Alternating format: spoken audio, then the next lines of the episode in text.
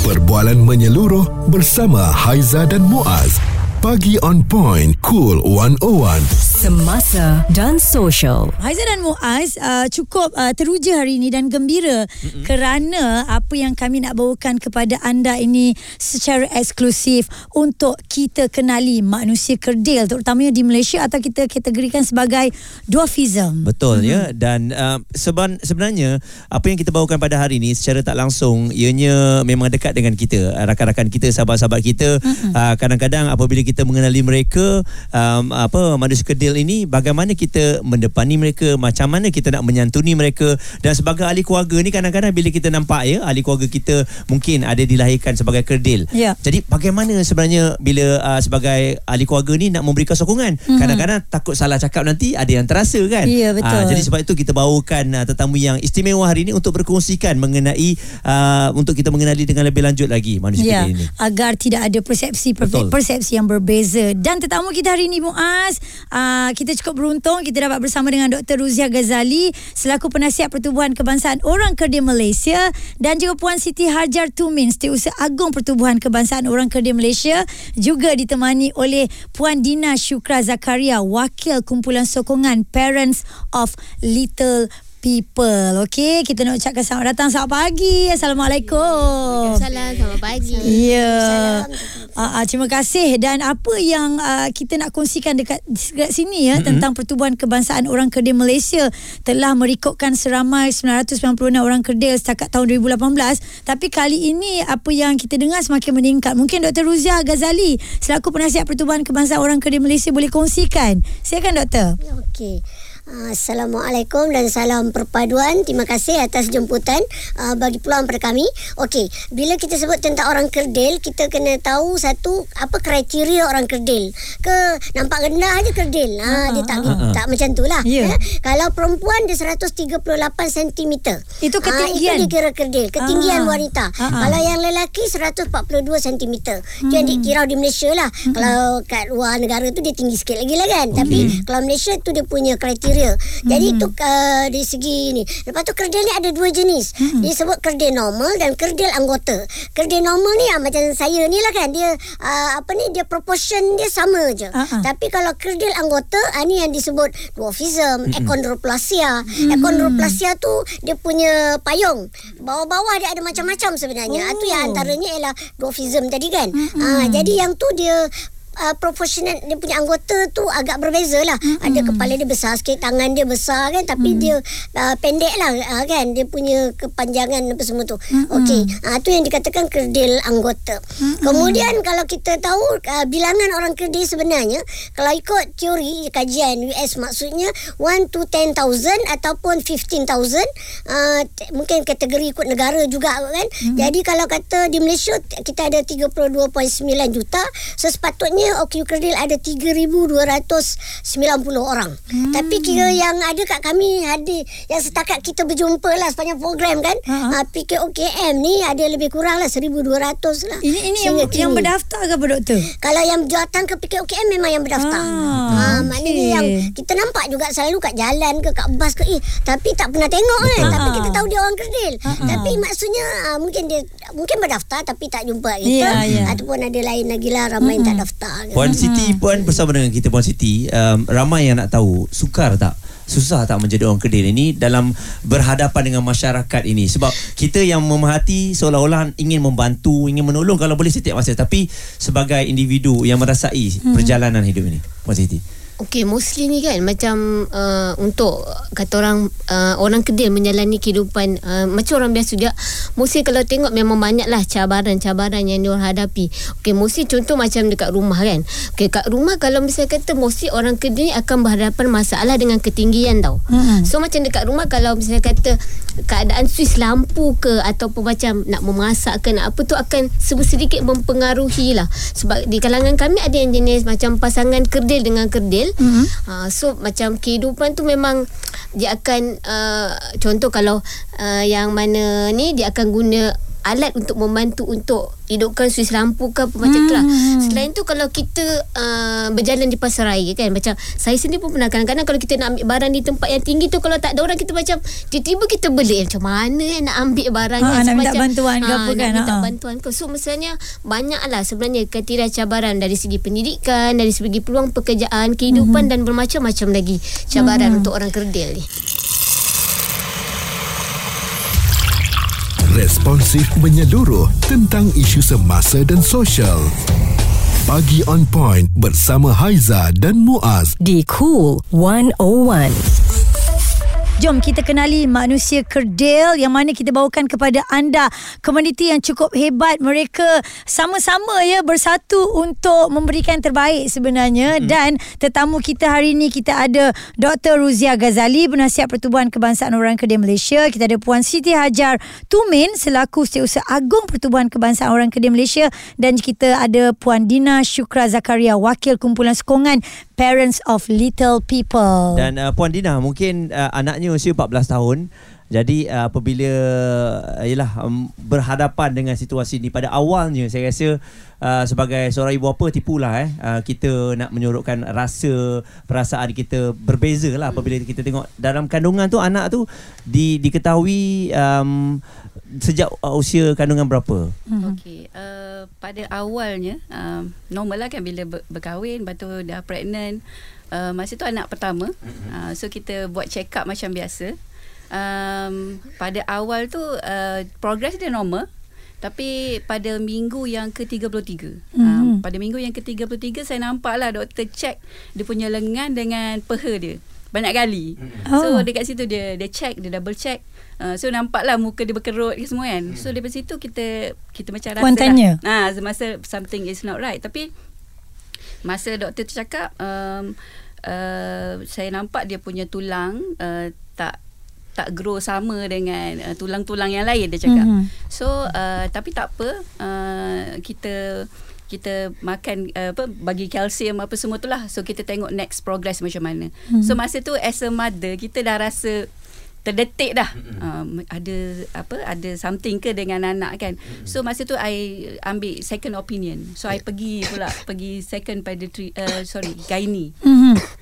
So masa second gynae tu pun dia pun check sama juga result dia. Mm-hmm. Uh, so daripada situlah uh, I refer uh, apa tu refer kepada um, um, apa family members yang dalam medical line juga. Mhm. So tanyalah uh, uh, apa nasihat dia kan as a doctor. So dia cakap mungkin anak tu uh, kecil dalam perut. So dia Mhm. boleh grow masa dia lahir. Selalu begitulah Ah, ya. kan. So kita masih uh, on, on the positive side. Mm-mm, Tapi dia kata but uh, kita kena accept dia cakap kalaulah Uh, dia uh, achondroplasia ke apa ke so kita kena accept lah keadaan Mhm. tu so masa tu kita um, after I rasa dalam 36 minggu kot masa dah pergi check dekat uh, apa satu lagi hospital dan doktor yang call mm-hmm. uh, doktor cakap uh, dia kata anak puan uh, kita suspect achondroplasia mm-hmm. so masa itulah saya Ekondro, apa tadi? Apa? achondroplasia Oh, itu adalah The kategori? most common form of dwarfism. Okey. Ah, so dia ha. dah banyak-banyak dwarfism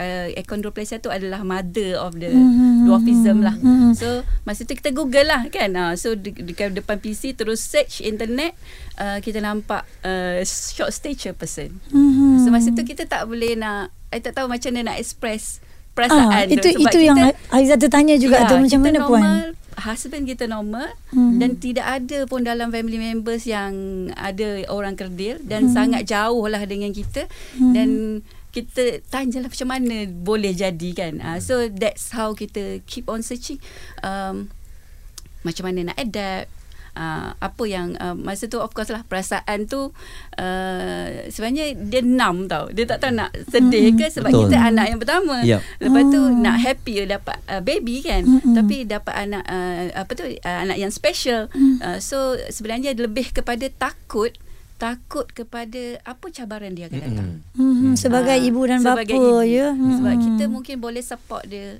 at a certain period of time. Betul, Tapi betul. sampai satu tahap dia pun perlu Bergerak berdikari sendiri. sendiri. Ha. So apa cabaran dia tu itu yang lebih menakutkan lah. Ya. jadi, jadi pun ada berapa orang anak? Saya ada tiga. Tiga. Jadi hanya uh, Hanya yang sulung saja. Yang pertama saja. Mhm. Ah, yang It, itu yang bila dikatakan cabaran tu kan uh, doktor um, sebagai yalah dalam komuniti ni kan doktor kan kesusahan kepayahan yang dilalui itu bagaimana pandangan persepsi orang doktor lalu lalang tengok kita mungkin juga kadang-kadang yalah anak-anak kecil ni yang bersama dengan ibu bapa dia tak dapat nak kontrol apa yang dia Mm-mm. nampak Dia cakap je. dia pakai cakap aja bagaimana perasaan doktor untuk digambarkan untuk pendengar-pendengar kita yang sedang mendengar sekarang Okey. Dia bila kita jadi OKU, dia kalau OKU kerdil ni cuma special dia sebab dia boleh berjalan seperti biasa walaupun cuma dia ketinggian saja kita rendah kan. Mm-hmm. Jadi itu berbezalah juga dengan orang lain. Kalau yang OKU lain ni kan ada masalah-masalah lain kan penglihatan sebagainya tapi OKU kerdil ni kekangan dia lebih kepada mungkin ketinggian dan juga uh, berat. Mm-hmm. Tetapi dari segi persepsi orang lah ni dia nampak kita beza dengan orang lain dia ingat kita ni orang asing mana datang kan. Ah tu yang semua satu kita orang ni kalau sama-sama kita orang ejek pendek tak apa. Tapi kalau orang luar ejek kita sensitif. Ya. Ah, Okey, jadi kita itu- term rendah kita okey. Ah. Adalah perkataan-perkataan kan. Kalau orang lain yang sebut pendek kita sensitif. Ah, terasa. Tapi yang kekangan memang pergi mana orang tengok satu hal lah. Lepas tu kalau keluar perkataan kalau tengok je kita Okey ah, lagi lah. ah, Ha. ah, tenang lagi kan. Ha-ha. Tapi bila mula kata eh pendek eh kenapa kecil? Yang Ah. paling sedih kalau ada pula mak-mak ni yang tanya kita ni. Ah, kenapa kecil ni? Ah ni kena Soalan ha ni kena dengan doktor ni kejap lagi soalan sekarang. mak Ha. kena lah kan. Ha. Ha. kenapa you hitam kalau kulit dia hitam Ha, lah. ha, Ha, ha. tanya direct jawab. Betul. Kan? Ha, Jadi ha. dia benda-benda yang tanya kita. Padahal dia tahu kalau orang Islam tahu dah semua ketentuan Allah SWT kan. Tapi tanya lagi. Ha, lepas tu kalau kat sekolah pun memang kalau zaman dulu lah. Tahu sekarang kita orang memang kena ejek-ejek selalu lah. Tapi Alhamdulillah ada surrounding yang kawan-kawan kita ada yang menyokong. Kan dia Positif. marah orang tu. Dia orang yang tolong backup-backup kita kan. Ha, tapi sebab saya memang jenis melawan sikit kan. Ha, Ah. jadi aku Tapi kelas kau kelas kau kelas F. Ha, yang terus lah situ kan. Ki- Kita nak ada orang yang begini Betul. Betul. Saya sebenarnya ah. Jadi tu antara cabaran dia persepsi manusia. Mm-hmm. Lepas tu bila lagi bila kita nak buat sesuatu kadang orang tak percaya. Tapi kalau kita satu pergi kedai, Ha. kedai makan kadang orang ingat anak orang siapa-siapa je kita ni kan. Orang tak layan kita. Oh, ya. Kan? Wah juga aku nak uh, cakap tapi kita nak ta- beli. tapi secara logiknya kalau kita tengok fizikal memang kecil. Tetapi kalau kita tengok dengan rupanya dengan kan kita nampak dah lebih matang kan? Ya betul. Kat Tapi situ kadang ha. dia orang macam tak sempat pergi fikir benda tu kot. Nampak kecil dia kan Dia tak layan Yalah, dia betul. Ni apa kekanak ke anak siapa kan. Ha. Ha. Jadi tu lah antaranya. Then kalau kata Kita pergi Macam pergi ha, Kita melintas jalan Kita pernah sekumpulan melintas jalan. Orang motor-motor Mak motor ni Kalau mak motor dengar ni kan Ha. Oh dia ejek. Pendek pendek pendek. Alamak. Kita melintas jalan ramai ni Ada macam tu doktor? Dekat Malaysia ni. Dekat Malaysia ni Dekat Ya. jalan tung Jalan Tunggu Doraman Ni lagi Ha. masalahnya orang ni lagi besar dia lagi tak boleh Lagi berfikir pemikiran nak bercakap. Ah, Tak, jadi- doktor ada kongsikan tadi. Doktor pergi di luar negara berbeza layanannya di Ah, Malaysia. Itulah. Masa saya pergi London Saya terjatuh barang. Cepat Mak Saleh tu Tolong semua kan. And then masa saya pergi US pula uh, Ada mak tu tanya. Yalah dia mula dia tanya dulu kita Where's your mom kan Apa semua. Dia ingat kita jalan seorang Ah, ah, kan. Lepas tu dia tolong angkat beg saya. Ini orang tua. Umur dah memang I rasa dah 80 pun Ah. Tapi dia boleh tolong angkat beg Sampai kat tempat ni kan? Ah, Tempat boleh. Ada kursi semua Dia punya cep, alert tu. Ah, Yang kita kata Kita perlukan itulah sebenarnya Daripada masyarakat. Empathy Banyak dia. Empathy. Ya. ah, Cuba duduk. Jangan terus ejek-ejek je. Cuba duduk dalam Apa perasaan kan? Okey, kita kita nampak doktor sekarang dalam keadaan tegang. Ha. Suara serta informasi semasa dan sosial bersama Haiza dan Muaz. Pagi on point. Cool 101. Apa yang kami bawakan kepada anda untuk kita sama-sama mengenali manusia kerdil. Dr. Ruzia Ghazali, penasihat Pertubuhan Kebangsaan Orang Kerdil Malaysia. Uh, pertubuhan ini sangat penting ya dan mm-hmm. Siti Puan Siti Hajar Tumin selaku Setiausaha Agung Pertubuhan Kebangsaan Orang Kerdil Malaysia dan juga Puan Dina Syukra Zakaria, wakil kumpulan sokongan Parents of Little People. Muaz, mm-hmm. tadi doktor agak tegang sedikit bercerita ni tentang yeah. uh, orang memperlekehkan, memperkotak-katikkan komuniti ini. Mm-mm. Uh, doktor dah terangkan bagaimana pula dengan Puan Siti. Kita nak Ya, tanya betul. lifestyle ni kehidupan seharian. Kalau dekat bank pula macam mana Puan Siti? Okey. Biasanya kalau kita buat uh, orang kedai lah kan buat urusan uh, dekat bank ni mana-mana pun kalau jenis yang perhatian dia akan panggil maksudnya dia akan bantu sebab al-maklum lah kan counter bank ni mostly kebanyakan memang ni memang tinggi tinggi dan lah. susah mm-hmm. nah, memang sama saya so jadi kalau kalau um, sekata macam kami sendiri kan kalau misalnya kata urusan untuk um, pertubuhan punya kan kadang nak tukar buku cek ke apa kan kadang-kadang mm. bila kita datang tu orang buat tak lain ni rasa geram juga tau maksud macam kita yelah kita datang nak buat urusan orang macam ibu macam orang fikir betul tak betul dia ni kan nak buat hmm. urusan kan so bila macam tak dah semua tapi mostly kebanyakan bank saya rasa semua kena lebih prihatin lah maksudnya kalau nampak macam Mm-mm. bukan orang kedil saja tapi kalau okey lain uh, okey lain untuk buat urusan macam orang kedil ni mostly kadang-kadang dia orang nak urusan keluar masuk duit lah yeah. memang yeah. memang macam-macam uh, kata orang cabaran dia Mm-mm. nah ni counter-counter lah dan uh, selain daripada itu juga uh, mungkin Puan Siti kalau kita tengok um, ibu apa yang menyembunyikan anak-anak ni maksudnya mm. tak nak bagi berjumpa dengan orang malu dan sebagainya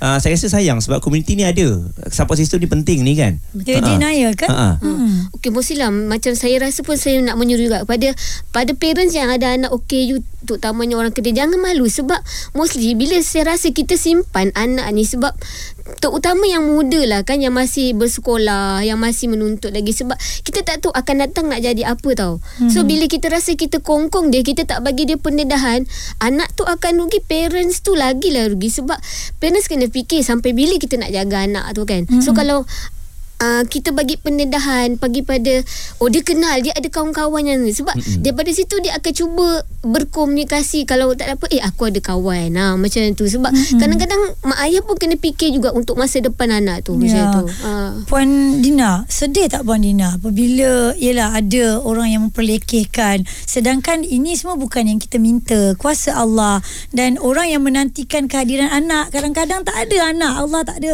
Allah tak kurniakan lagi belum sampai waktu. Tetapi apabila dah tiba masa dah ada anak dan dikurniakan pula dengan uh, special begini bagaimana uh, mungkin boleh puan Dina kongsi okey um tipulah kalau kita nak cakap langsung tak sedih kan uh, dia sedih lebih kepada Uh, kerisauan lah hmm. uh, kerisauan tentang cabaran dia yeah. kerisauan tentang persepsi masyarakat. Mm-hmm. Uh, sebab kita tahu kita boleh uh, kontrol apa yang ada di tangan kita mm-hmm. tapi di luar kita tak boleh nak kontrol. So yeah. macam mana adaptation dia kepada masyarakat dia yang menjadi satu cabaran lah. Uh, mm-hmm. Macam mana kita nak bagi dia confidence level dia tinggi, macam mana dia nak uh, apa tu uh, berkawan sama macam orang lain, diterima mm-hmm. sama dan diberi apa peluang sama macam orang lain kan. Mm-hmm. Uh, so lebih kepada benda tu lah. So bagaimana Puan Dina uh, mendidik anak? Uh, pada saya saya um, uh, bagi dia tahu yang dia memang ada cabaran yang berbeza daripada orang hmm. lain tapi hmm. cabaran tu tidak uh, menghalang dia untuk uh, berkawan sama macam orang lain so jadi kalau dia nak berkawan ke kalau dia nak keluar dengan kawan-kawan dia kan so hmm. saya bagi kebenaran lah dan hmm. dia lebih kepada uh, beri dia confidence lah. Uh, hmm. Uh, jangan rasa rendah diri dengan hmm. uh, uh, apa tu keupayaan yang berbeza hmm. dengan orang lain. Support sistem kawan-kawan kat sekolah pun uh, alhamdulillah, alhamdulillah pada awalnya masa awal sekolah daripada darjah satu kan saya masih ingat lagi masa dua minggu pertama saya hantar dia kat sekolah hmm. memang dia menangis berguling-guling dekat hmm. atas lantai hmm. sebab dia nampak um, orang pandang hmm. so dia tak boleh nak terima lagi kan keadaan hmm. tu uh, dan saya pernah uh, dapat lah feedback daripada pak cik kantin lah. Hmm. uh, pak cik kantin pernah cakap dengan saya sebab saya selalu intai dia dari jauh. Lepas tu uh, pak cik kantin datang kat saya puan tadi um, saya nampak lah dia datang dekat meja. Lepas tu dia nak duduk dekat meja tu Semua orang yang kat situ lari. Mm-hmm. so, so macam kita rasa oh, So macam Macam kita, dipinggirkan Ya so masa tu kita sebagai parents Kita pun rasa macam kita pun tak boleh terima Betul. So how the person itself mm-hmm. Untuk terima keadaan tu Tapi Kita keep on Bagi dia positive feedback lah Dan dia pernah lah Tak nak pergi sekolah Berapa lama masa awal dululah tapi saya keep on cakap dengan dia uh, jangan fikir apa yang orang cakap sebab orang boleh bercakap apa yang dia mm. nak hmm. cakap mm. tapi fikirkan apa yang kita uh, yang kita boleh buat mm. uh. tapi fikirnya semudah itu untuk dia memahami kan Ya, cabaran-cabaran betul. yang Dan perlu dihadapi. Saya yakin uh, Dr. Ruzia dan juga uh, Puan Siti pun melalui fasa yang sama Ya. sewaktu masuk sekolah dulu. Jadi Dr. Ruzia mungkin ramai juga yang um, beranggapan bagaimana dari segi genetik ataupun perkahwinan ni. Adakah kalau yang kedil kahwin dengan kedil adakah bagaimana anaknya nanti? Semua tu kita akan jawab kejap lagi. Responsif menyeluruh tentang isu semasa dan sosial. Pagi on point bersama Haiza dan Muaz. di Cool 101. Bersama dengan anda pagi on point kita bawakan special di sini Dr. Ruzia Ghazali penasihat Pertubuhan Kebangsaan Orang Kerdil Malaysia juga Puan Siti Harjar Tumin Setiausaha Agung Pertubuhan Kebangsaan Orang Kerdil Malaysia dan Puan Dina Syukra Zakaria Wakil Kumpulan Sokongan Parents of Little People. Mm-mm. Dan uh, doktor, bila saya tengok pada fakta ni hampir 80% kelompok uh, dwarfism ni disebabkan oleh mutasi pada gen yang tidak diturunkan daripada ibu bapa dan mutasi itu berlaku secara spontan dan penyebabnya tidak diketahui. Dan mungkin ramai yang bertanya juga dari segi perkahwinan ni bagaimana agaknya adakah kalau kedil kahwin dengan kedil bagaimana dengan anaknya kalau yang uh, kedil kahwin dengan manusia yang menjadi pilihannya bagaimana kesudahannya. Jadi ini antara benda yang jarang sekali kita cerita ni. Kan kita hanya tengok oh mesti mak bapak dia kedil juga ni. Ah kan selalunya persepsi kita begitu. Ya. Bagaimana doktor? Okey, uh, kalau kita tengok dalam Persatuan Orang Kerdil Malaysia sendirilah sebab dia ramai kan yang berkahwin dengan kerdil dengan yang uh, tidak yang upaya mm-hmm. dengan juga yang kerdil dengan kerdil. Ya. Jadi kita tengok ada yang kerdil dengan kerdil, anak dia macam presiden sendiri kan Cik Jasmine Syafi'i. Anak dia dua-dua uh, tak kerdil. Mm-hmm. Uh, anak dia upaya tinggi kan. Mm-hmm. Uh, and then kemudian ada lagi kerdil-kerdil lain juga, anak dia pun uh, kerdil normal sama-sama pun anak dia tinggi. Mm-hmm. Uh, macam kerdil anggota uh, itu ada juga anak dia yang akan keluar kerdil anggota lah. Anak dia lahir kerdil anggota. Dan ada juga kerdil normal yang anak dia. Jadi se- seperti mana Muaz cakap tadi memang di perkajian 80% dia bukan genetik. Uh, 20% je genetik. And then yang uh, kita tengok apa yang berlaku pun sebenarnya uh, bukan sebab uh, itu mungkin ada faktor-faktor lain lah ya, yang berlaku. Tapi kalau kita dari segi perkahwinan kadang-kadang ada orang dia risau. Oh ke kahwin orang OKU ni kan anak dia OKU ke kan? Mm-hmm. uh, jadi kita tengok macam kata puan ni kan? Uh, jadi sendiri pun dia kita tengok ramai pun yang kira tinggi-tinggi uh, mak ayah dia kan? Tapi keluar anak yang kerdil anggota. Mm-hmm. jadi tu yang kita kata dia bukan 80% faktor tadi 80% lah dia bukan yang 20% genetik. Ya. yeah.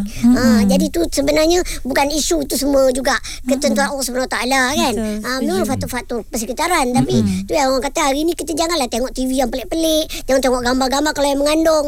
Ah tu sebenarnya dalam Islam ada sebut tentang kenan. Kenan tu dalam hadis kursi sebut kan. Ah jadi maksudnya bila kita ada macam terperanjat atau macam terasa hilang terlupa diri. Ah dalam hadis tu sebut kan. Ah jadi terjadilah maka terjadilah apa yang akan terjadi. Ah tu kalau punya perspektif tu lah. Ah jadi sebab tu kadang-kadang ada orang dia jaga kan. Jangan anak dia jangan hitam dia kata jangan makan kicap lah. Ah, jadi maksudnya faktor-faktor tu pun antara faktor jugalah kena ambil kira lagi zaman sekarang. Macam-macam cerita keluar kat TV tu kan. Ya, ya. jadi yang pelik-pelik kan. Jadi uh, tu antara kalau kita fikir. So uh, keputusan dia maksudnya conclusion dia janganlah kerana kahwin dengan orang kerdil nanti anak kerdil. Kalau dapat tu maknanya Tidak tu sebenarnya semestinya. tidak semestinya. Ya. dan Okey je pun kan. Ha, Kita tengok bahagia je. Ya. Dan pasangan-pasangan tu pun kan. Ha, Kalau ada anak yang kata kerdil pun Lahir pun maksudnya masa depan dia sama je Ya. Dengan orang upaya. So kita kena nampak macam tu hmm. kan mana fungsi dia apa yang dia buat cuma kekurangan dari segi apa kekurangan dia hmm. tapi dari segi maksudnya boleh belajar boleh hidup macam orang biasa tak ada masalah Kita pegang Even- satu lah doktor eh. Allah Betul. itu maha berkuasa Ha, Allah atas segala-galanya. Boleh Ya. je masak. Kita orang masak je macam biasa kat dapur tak ada masalah. Ya. Cuma kita tambah latus kalau dapur tu tinggi. Ha, ha. Ha, kan? Jadi itu yang sokongan yang kita perlu. Ya. Maknanya kalau ketinggian rumah kita memang ada tangga, memang ada mesti ada kursi yang panjat kursi ke nak panjat uh, kabinet tinggi siap ha. siap-siap tangga lagi ada kan. Ha, ha. jadi maksudnya ada je cara. Ah, bila, bila, kita bila doktor ni. cakap ada tools segalanya Ah, ni, bawa kereta macam mana? Ah bawa kereta ah, saya tambah brake dengan minyak je kita gangguan kita sebab kaki tak sampai. Mm-mm. So kita tambah brake dengan minyak yang kedua. Maknanya asal tak usik ah, dia pasang skru besi and then letak alas lah dekat kaki tu saya letak je plastik tu kan supaya ringan senang nak angkat Ah. and then letak bantal sebab walaupun kereta kita boleh tinggi kan tapi still perlu bantal untuk kita lebih confident pandang ke depan kan bantal uh, buat daripada kekabu kalau bantal beli kedai tu Ah. yang tak kekabu tu nanti kejap-kejap dia penyek balik kan Ah, Ah, kekabu dia keras sikit. kekabu. Ah. mak, mak tu pengalaman? buat tu Ah, Ah, hari special. pertama dapat lesen 10 kali telefon dah balik lom kan tu mak-mak okey juga Tak, jadi doktor Ah, untuk op, apa nak modify kereta ni kos juga sebenarnya. Ah, kos kalau dia tengok jenis kereta juga tu. Oh. Aku pakai buat kereta besar 600. Aku buat kereta kecil sikit 400. Ah, jadi dia dia punya kos tu, tu bergantung. Tapi kalau ada OKU lain tu lagilah yang melibatkan. Tak boleh guna kaki, guna Betul. tangan tu tu lagi banyak kesan. Tapi kalau kerdil dia cuma yang kos uh, untuk dia welding. Ada tu kita kalau welding ni dia melekat terus kan. Better letak skru so dia boleh tanggal. Oh, Kadang-kadang orang besar nak bawa ni dia tak selesa kalau yang gemuk sikit kan. Ter, terhalang. So buka je skru tu. Kadang ah, adik-adik saya buat macam tu kan? Ya. buka skru bila dia orang ni. Nanti pasang balik Ah, skru bila saya dah dapat dah jawapan eh? Ah. daripada pertanyaan persoalan yang selalu anda nampak daripada tepi bila tengok macam mana dia bawa kereta eh? Ah, anda tanya sendiri anda jawab sendiri tau. Perasan tak? Kita ni kadang-kadang bila nampak macam mana dia draft eh? Tapi lepas tu kita tak nak tanya Ya. dan tak nak tahu pun macam mana. Ah, sebab itulah kita bawa kepada hari ni Betul. lah untuk uh, perkongsian bersama. So, lagi satu Puan Siti. Ha-ha. Bila kita sebut pasal sekolah, apa pandangan Puan Siti? Ada pengasingan pelajar-pelajar yang sebegini. Patut ke ataupun tidak? Okey. Uh, untuk sekolah pendidikan uh, macam orang kerdil mostly biasanya dia orang boleh bersaing ataupun belajar dengan di uh, arus perdana maksudnya mm-hmm. bukan duduk kelas pendidikan khas melainkan kalau memang kalau misalnya kata memang dah nampak dia, dia, dia maksudnya memang dah dia doktor maksudnya memang ada masalah pembela- pembelajaran is okay mm-hmm. so saya harap parents yang mana ada anak yang uh, kerdil so kalau boleh fight kita fight maksudnya kita sama-sama letak anak kita tu belajar di kelas arus perdana. Maksudnya kita belajar sama dengan orang-orang yang lain. Hmm. Sebab insya-Allah orang kedai ni kita boleh belajar seperti biasa. Profession mereka juga hebat-hebat ya Puan. InsyaAllah Ada yang ha, kalangan kamet dan doktor, pensyarah dan ada juga yang peguam. Okey. Ya. Kejap lagi kita akan terus bersama dengan Puan Dina nak tengok pula bagaimana dari segi sokongan parents of little people. Ni sesuatu yang menarik untuk kita kongsikan bersama komuniti. Uh-huh. Semuanya di Cool 101.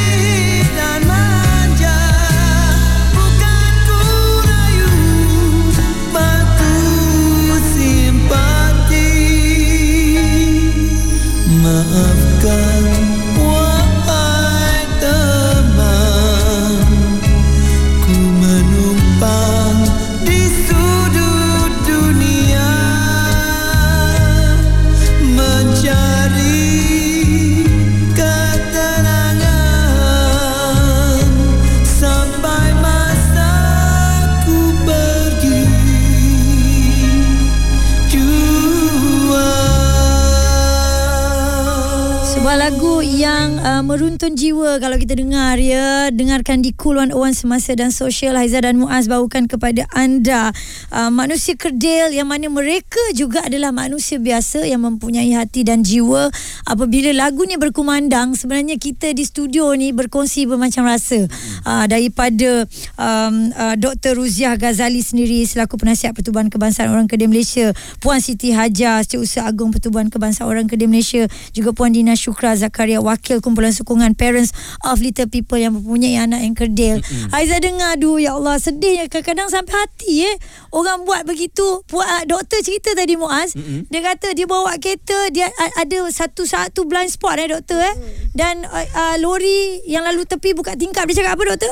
Ah, ada motor besar. Ah motor besar. Dia cakap apa Ah, doktor? Motor besar tu dia saya dah stop lah nampak bila nampak kan. And then dia nak lalu, and then dia terus terus buka tingkap dia suruh saya buka Ah. tingkap. Lepas tu dia nampak saya dia kata orang macam kau ni lah selalu menyusahkan hidup orang lain. Waduh. Ha, tu Masih orang- lagi ada orang mentaliti motor sebegitu. besar tu. Ha, Ya kan. Somebody dia tu kan. Ah, ah, betul lah tu. Jadi uh, dalam keadaan ini kan uh, mungkin Puan Dina uh, mereka yang sedang dengarkan kami, ni seluruh Malaysia Hmm. uh, yang anak-anaknya pun ada special sebegini. Sokongan parents tu memang sangat penting. Betul tadi Puan Dina ada kata anak-anak ni uh, mereka dah, dah ada komuniti mereka boleh berjumpa dengan persatuan. Hmm. Tapi bagaimana parents ni? Kumpulan sokongan parent-parents ni pun sangat penting tau. Betul. Kan? Nah, mungkin boleh kongsi dengan Puan. Okey, um, yalah bila sebab kita melalui pengalaman sendiri kan. Uh, pada awalnya pun kita tak tahu nak rujuk ke mana, nak tanya siapa sebab kita tak uh, tak ada apa tu um, kita tak jumpa community yang ada rasa yang sama, ada pengalaman yang sama. So masa kita Google pun uh, tapi saya jumpalah uh, tapi bukan dekat Malaysia, dekat luar negara. Uh, dekat uh, so jadi ada kumpulan sokongan untuk parents. Hmm. Uh, jadi apa yang dia orang boleh bantu anak-anak, apa yang kita boleh support parents. So dari situlah saya kumpulkan 2 3 family untuk uh, buat group WhatsApp lah. Uh, so starting daripada situ dia keep on growing sampailah sekarang uh, dah ada almost 70 family lah dalam tu. Uh, so daripada situ uh, kita berkongsi pengalaman, berkongsi cabaran. So apa yang uh, apa yang apa next check up contohnya kan? Uh, Ya. Apa yang kita kena tengok dekat anak-anak ni. Uh, so contohnya tumbuh saran dari sudut pernafasan dia, uh, apa tu pendengaran dia sebab ada fam- ada uh, yang perlukan apa tu operation ke. Ya. So dari situ yang kita okey nak jumpa ke, dengan siapa. So kita boleh suggest uh, apa pakar genetik yang mana. Ya. Uh, so dari situ uh, saya nampak ada keperluan kepada kumpulan sokongan dan even kita pernah dapat feedback daripada parents sendiri dia cakap sebelum dia dia sangat lost ber, menangis dua minggu tak berhenti sebab rasa sangat down. Hmm. Uh, dan tak tahu macam mana nak bantu anak tu kan. So bila ada kumpulan sokongan tu uh, dia rasa macam a bit release lah. Dan dia Ah, tidak bersendirian Ya dan dia tidak sebenarnya. keseorangan dalam journey membesarkan anak-anak yang istimewa ni. Baik, itu dia. Puan, Ha. terima kasih Puan berkongsi dengan kami. Baik, doktor, sedikit doktor mungkin boleh berikan kepada kita peranan PKOKM ini doktor dalam membantu komuniti Kerdil dan juga mereka OKU. Doktor, silakan. Okey. Uh, saya untuk makluman saya uh, penasihat uh, PKOKM dan saya juga sebenarnya ketua uh, unit kom- cawangan komunikasi penghakupayaan hmm. OKU di bawah Jabatan Per- Bahagian Perkhidmatan Komunikasi dan Pembangunan Masyarakat Jabatan Perangan Malaysia Kementerian Komunikasi dan Digital. Hmm. Jadi jika ada ibu bapa ataupun siapa-siapa OKU pun tak kira apa kategori ya jadi boleh uh, kami ada Facebook Facebook kami cawangan komunikasi penghakupayaan OKU persatuan juga mempunyai uh, ada website ya Pertubuhan Kebangsaan Orang Kerdil Malaysia.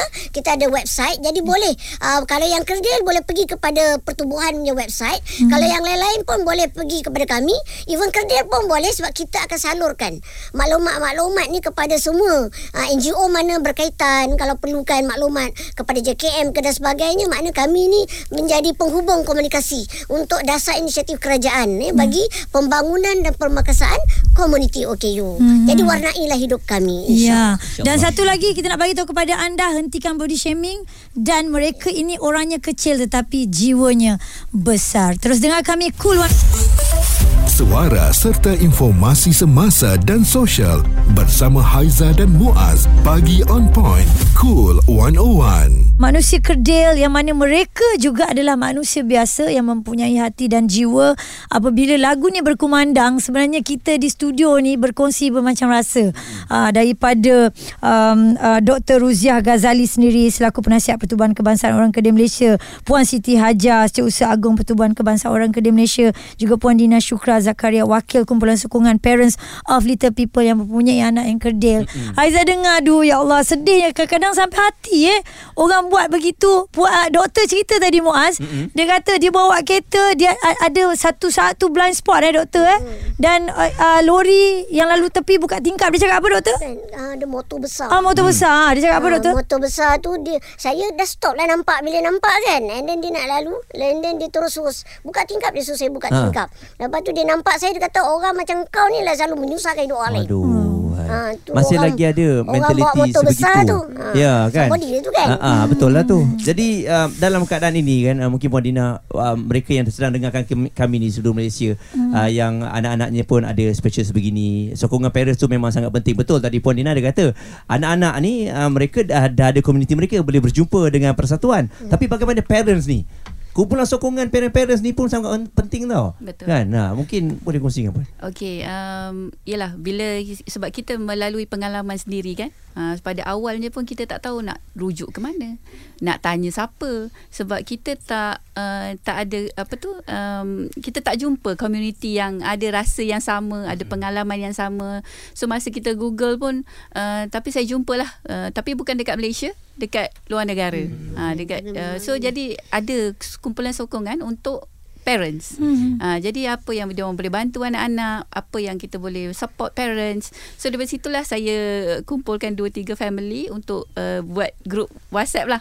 Uh, so starting daripada situ dia keep on growing sampailah sekarang uh, dah ada almost 70 family lah dalam tu. Ha. So Hmm. daripada situ uh, kita berkongsi pengalaman, berkongsi cabaran. Hmm. So apa yang uh, apa yang apa next check up contohnya kan? Uh, Ya. Apa yang kita kena tengok dekat anak-anak ni. Uh, so contohnya tumbuh saran dari sudut pernafasan dia, uh, apa tu pendengaran dia sebab ada fam- ada uh, yang perlukan apa tu operation ke. Ya. So daripada situ yang kita okey nak jumpa ke, dengan siapa. So kita boleh suggest uh, apa pakar genetik yang mana. Ya. Uh, so daripada situ uh, saya nampak ada keperluan kepada kumpulan sokongan dan even kita pernah dapat feedback daripada parents sendiri dia cakap sebelum dia dia sangat lost ber, menangis dua minggu tak berhenti sebab rasa sangat down. Hmm. Uh, dan tak tahu macam mana nak bantu anak tu kan.